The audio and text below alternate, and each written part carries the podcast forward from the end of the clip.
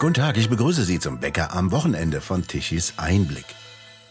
In Israel verfolgt die Armee weiterhin Terroristen der Hamas, zerstört deren unterirdische Tunnelanlagen, die häufig genug unter Krankenhäuser und Schulen gebaut wurden. Dabei steht die Armee unter so starker internationaler Beobachtung, wie wohl kaum eine andere Armee bei ihren Vorstößen gestanden hat. Eine sogenannte humanitäre Pause werde nicht in Betracht gezogen, solange über 240 Geiseln in der Obhut der Hamas bleiben, hatte der israelische Premierminister Netanyahu noch einmal auch gegenüber Anthony Blinken betont. Der amerikanische Außenminister hatte am Freitag Netanyahu in Tel Aviv getroffen. Der Gazastreifen, so Netanyahu, werde weiterhin mit aller Macht bombardiert. Nur vier Geiseln, zwei Israelis und zwei amerikanisch-israelische, wurden seit dem Angriff der Hamas vor fast einem Monat freigelassen. Und ein israelischer Soldat wurde Anfang dieser Woche aus den Fängen der Hamas gerettet. Die israelischen Streitkräfte glauben, dass die Hamas immer noch 242 Menschen gefangen hält.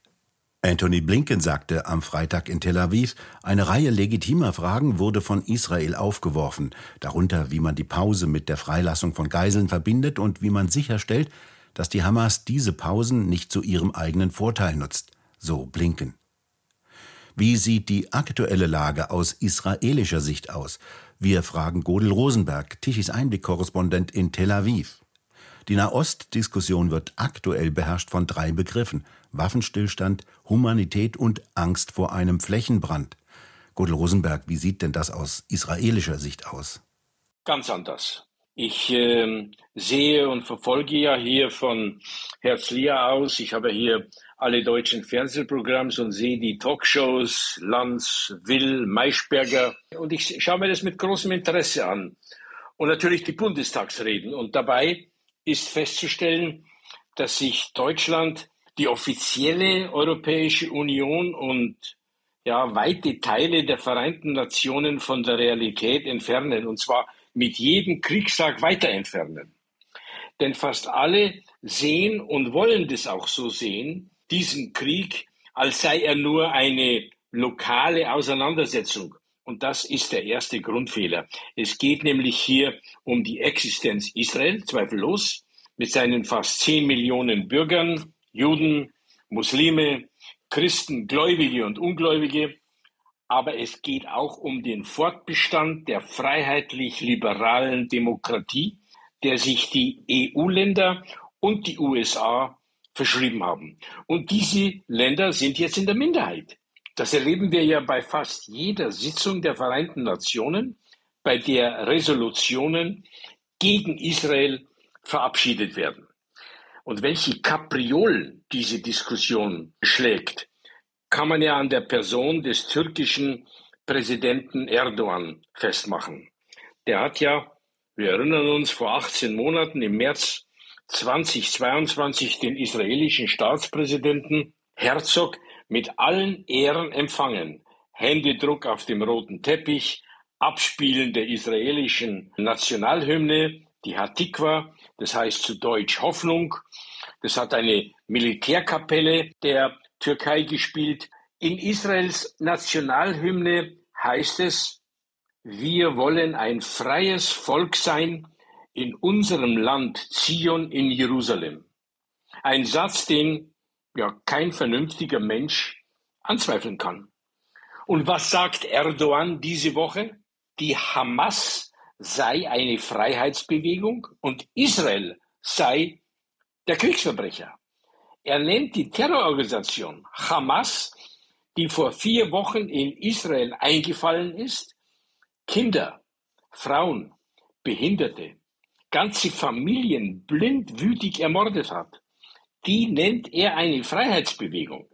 Bei einem Open-Air-Musikkonzert haben die Terroristen 260 Jugendliche wahllos hingerichtet. Diese Terrororganisation nennt Erdogan Freiheitsbewegung und Israel, das sich jetzt dagegen wehrt, bezeichnet er als Kriegsverbrecher. Man kann es nicht fassen. Ja, es ist sehr augenfällig, die guten Beziehungen zwischen Israel und Türkei von einst, die stellt er jetzt auf den Kipppunkt. Warum macht Erdogan das?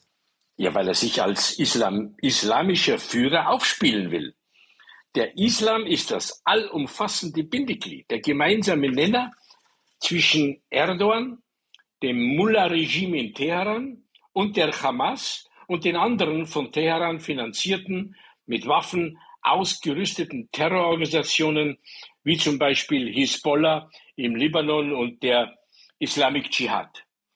Und was sagt der Vertreter Russlands diese Woche im UN-Sicherheitsrat? Israel habe kein Recht, sich zu verteidigen. Er bestreitet also im UN-Sicherheitsrat ein Grundrecht, das auch in der UN-Charta festgeschrieben ist. Warum? Warum macht er das? Weil er ein Bündnis des Bösen schmiedet. Damit lenkt Russland auch vom Ukraine-Krieg ab. Es ist ja kein Zufall, dass Russland in dieser Woche über 100 Städte in der Ukraine massiv angegriffen hat. Der härteste Angriff seit Jahresbeginn. Das Bündnis des Bösen besteht also im Kern aus Erdogan, Russland und dem Mullah-Regime im Iran. Und damit haben wir bereits den Flächenbrand, vor dem viele jetzt in Deutschland und in Europa warnen. Und diese Figuren, die ihre eigenen Völker missbrauchen, also Erdogan, der Iran und Putin, die ihre eigenen Menschen missbrauchen und verfolgen, die reden jetzt mit Blick auf Israel von Humanität. Russland ist flächenmäßig der größte, das größte Land der Welt. Die Türkei, das größte Land an der Schwelle zwischen Europa und Asien. Und der Iran ist eines der ölreichsten Länder der Welt, viermal so groß wie Deutschland, mit 90 Millionen Einwohnern. Das sind unsere Gegner. Vor jedem großen Krieg steht ja immer das Wort. Lenin hat die russische Revolution angekündigt, 1917. Es folgten Millionen von Toten. Hitler hat in Mein Kampf den Zweiten Weltkrieg propagiert. Ergebnis 60 Millionen Opfer und Europa war eine Ruine. Jetzt, und dafür sprechen alle Anzeichen, will es der Islam wissen. Wenn in den Straßen von Berlin, London und New York an den Universitäten bis nach Sydney Free Palestine geschrien wird, dann heißt die zweite Hälfte des Satzes From the river to the sea, vom Jordan bis zum Mittelmeer. Also glasklar und zweifellos die Auslöschung und Vernichtung Israels, wie es in der Hamas-Charta seit 1988 geschrieben steht. Für jeden, der lesen und hören kann, ist das keine Überraschung. Das ist also der Hintergrund, vor dem ein Waffenstillstand gefordert wird. Ist das denn realistisch? Ja, wo waren denn, wo waren denn diejenigen, die jetzt einen Waffenstillstand fordern am 7. Oktober? Spätestens ab Mittag des 7. Oktober sah man ja schon, wenn auch nur vereinzelt, die Gräueltaten der Hamas. Hat damals irgendjemand nach einem Waffenstillstand gerufen? Niemand. Waffenstillstand jetzt bedeutet, dass sich Israel und die freiheitlich-liberale demokratische Welt der Barbarei der Hamas und ihrer Drahtzieher unterwirft. Und das wird genauso wenig geschehen wie im Zweiten Weltkrieg im Sommer 1940. Damals war Nazi-Deutschland drauf und dran, den Krieg zu gewinnen. Wir kennen das aus der Geschichte. Frankreich war im Sommer 40 bereits besiegt, Polen längst besetzt. Großbritannien flüchtete von Frankreich über den Kanal nach Hause unter Zurücklassung des schweren Kriegsgeräts. In dieser unheilvollen, bedrohlichen Phase für die freie Welt hat Churchill, Großbritanniens großer Ministerpräsident, die unvergessliche Rede im Juni 1940 gehalten. Wir werden kämpfen auf allen Ebenen und es gibt nur ein Ziel, die Unterwerfung und Kapitulation Nazi-Deutschland. Und so ist es geschehen. Und wir können jetzt nur hoffen, dass der Kampf gegen Hamas und ihre Komplizen wesentlich schneller geht, aber er muss genau so enden. Am Willen und an der Kampfkraft Israels sollte niemand zweifeln. Eine halbe Million ausgerüsteter Soldaten sind unterwegs. Jeder Einzelne weiß, worum es geht. Jeder Einzelne hat die schrecklichen Bilder vom 7. Oktober vor Augen. Israel hat am 7. Oktober geschlafen. Jetzt ist Israel hellwach. Robert Habeck, Wirtschaftsminister derzeit und auch zugleich deutscher Vizekanzler, hat eine Rede gehalten. Wie kam denn die in Israel in diesem Zusammenhang an? Ja, Deutschland gehört ja sicher zu den Freunden Israels, äh, aber in dieser bedrohlichen Kriegssituation, in der wir jetzt hier in Israel stehen, steht Berlin nicht an der, in der allerersten Reihe des öffentlichen, des öffentlichen Interesses. Die Ampelpolitiker haben ja außer gute Worte und fromme Sprüche wenig zu bieten. Die Rede Habecks war zweifelsfrei, zweifelsfrei eine rhetorische Meisterleistung. Er hat die Lücke genutzt, die seine Parteifreundin, Außenministerin Baerbock, hinterlassen hat. Sie hat ja Deutschland bei den Vereinten Nationen in dieser Woche blamiert. Schlicht eine Schande, weil sie sich bei einer Resolution, die Israel und nicht die Hamas verurteilt, der Stimme enthalten hat. Ein klares Nein wäre hier notwendig und angebracht gewesen. Hier hat sich der Vizekanzler klar und unmissverständlich gegen Hamas gewendet und sich sehr emotional auch für den Kampf gegen Antisemitismus positioniert.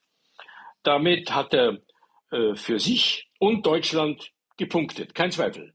Das braucht er aber auch, weil er ja als Wirtschafts- und Energieminister völlig versagt, ein Totalausfall ist. Deutschland ist, äh, was das Wirtschaftswachstum in Europa anbelangt, Schlusslicht und bei den Energie- und Strompreisen an der Spitze. Und das ist hausgemacht, denn seine radikale, in weiten Teilen widersprüchliche Dekarbonisierung, also die ganze CO2-Geschichte, äh, betreibt wie kein anderes Land auf der Welt. Und dabei gleichzeitig auf Kernenergie verzichtet, alle Kernkraftwerke in Deutschland abgeschaltet hat. Das ist der falsche Weg. Seine ideologische Politik trägt wesentlich zur Deindustrialisierung Deutschlands bei. Der Industriestandort Deutschland war das Rückgrat des Wohlstandes, der jetzt immer mehr schwindet. Also Habeck brauchte dringend eine öffentliche Aufmunterung, und die hat er sich jetzt mit seinem betont emotionalen Ausflug in die Außenpolitik geholt. Nach Israel den Blick gerichtet, kann jetzt Israel die Geiseln, darunter sind ja auch Deutsche, befreien? Wir reden ja hier Klartext. Es ist das erklärte Kriegsziel, die Hamas zu vernichten und alle Geiseln zu retten. In einem Fall ist es bisher gelungen, eine israelische Soldatin zu befreien. Eine weitere Geisel hat Israel als Leiche zurückbekommen, ein 19-jähriges Mädchen, eine Deutsch-Israelin. Der Kopf war vom Körper getrennt, fürchterlich. Es fehlen die Worte. Ob es in diesem Krieg, der ja ein Häuserkampf in einer dicht besiedelten Stadt in Gaza ist, ob es da gelingt, alle Geiseln lebendig zu befreien, ist wohl die schwierigste Aufgabe, die sich Israel da gestellt hat. Wir hoffen, dass alle Geiseln gesund und wohlbehalten nach Hause zurückkehren. Wir beten dafür, aber es wird sehr, sehr schwierig. Gudel Rosenberg in Tel Aviv, haben Sie vielen Dank für diese aktuellen Einblicke aus israelischer Sicht. Danke. Und bei Ihnen bedanken wir uns fürs Zuhören. Schön wäre es, wenn Sie uns weiterempfehlen. Weitere aktuelle Nachrichten lesen Sie regelmäßig auf der Webseite tichiseinblick.de. Und wir hören uns morgen wieder, wenn Sie mögen.